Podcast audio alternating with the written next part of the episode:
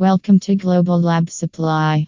Today we have come up with a new topic about a list of few common science lab equipments and their uses. This is a list of a few standard science lab equipments occupies in different scientific research fields. You can quickly get along the specific uses for each science lab equipment by understanding the basics about each of them.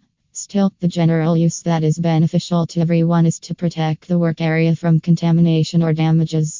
You will want to wear a lab coat, especially since some chemical spills can be quite dangerous depending on what's spilled and how big it is. Whether you are looking to set up a new lab for your workplace or starting to work in a lab, you must know some essential lab equipment. Some standard science lab equipment is detailed here. Lab coat not only does this protect the skin from certain chemicals, but it also helps to prevent cross contamination. If you are working with harmful substances, wearing a lab coat will help you stay safe and protect lab equipment from being damaged. Some lab coats have pockets, and some don't. It is a good idea to buy one with pockets if possible, since this is where you can store an emergency contact card in case of an accident.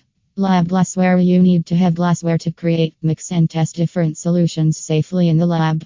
The glassware is usually costly for science lab equipment in a scientific research lab, and there is a good chance that you may need to buy new glassware once in a while. It is essential to know before you buy the glassware that you need to avoid using the kitchen and laboratory glassware, which contain lead and other elements that are harmful to human health. Below is a list of everyday glassware. Beaker Erlenmeyer Flask Bunsen burner flask Mannequin A mannequin or test subject can easily be used when animal testing, brain scans, or drug experiments. For example, the mannequin can be used for giving an injection or giving blood while being observed by the researcher.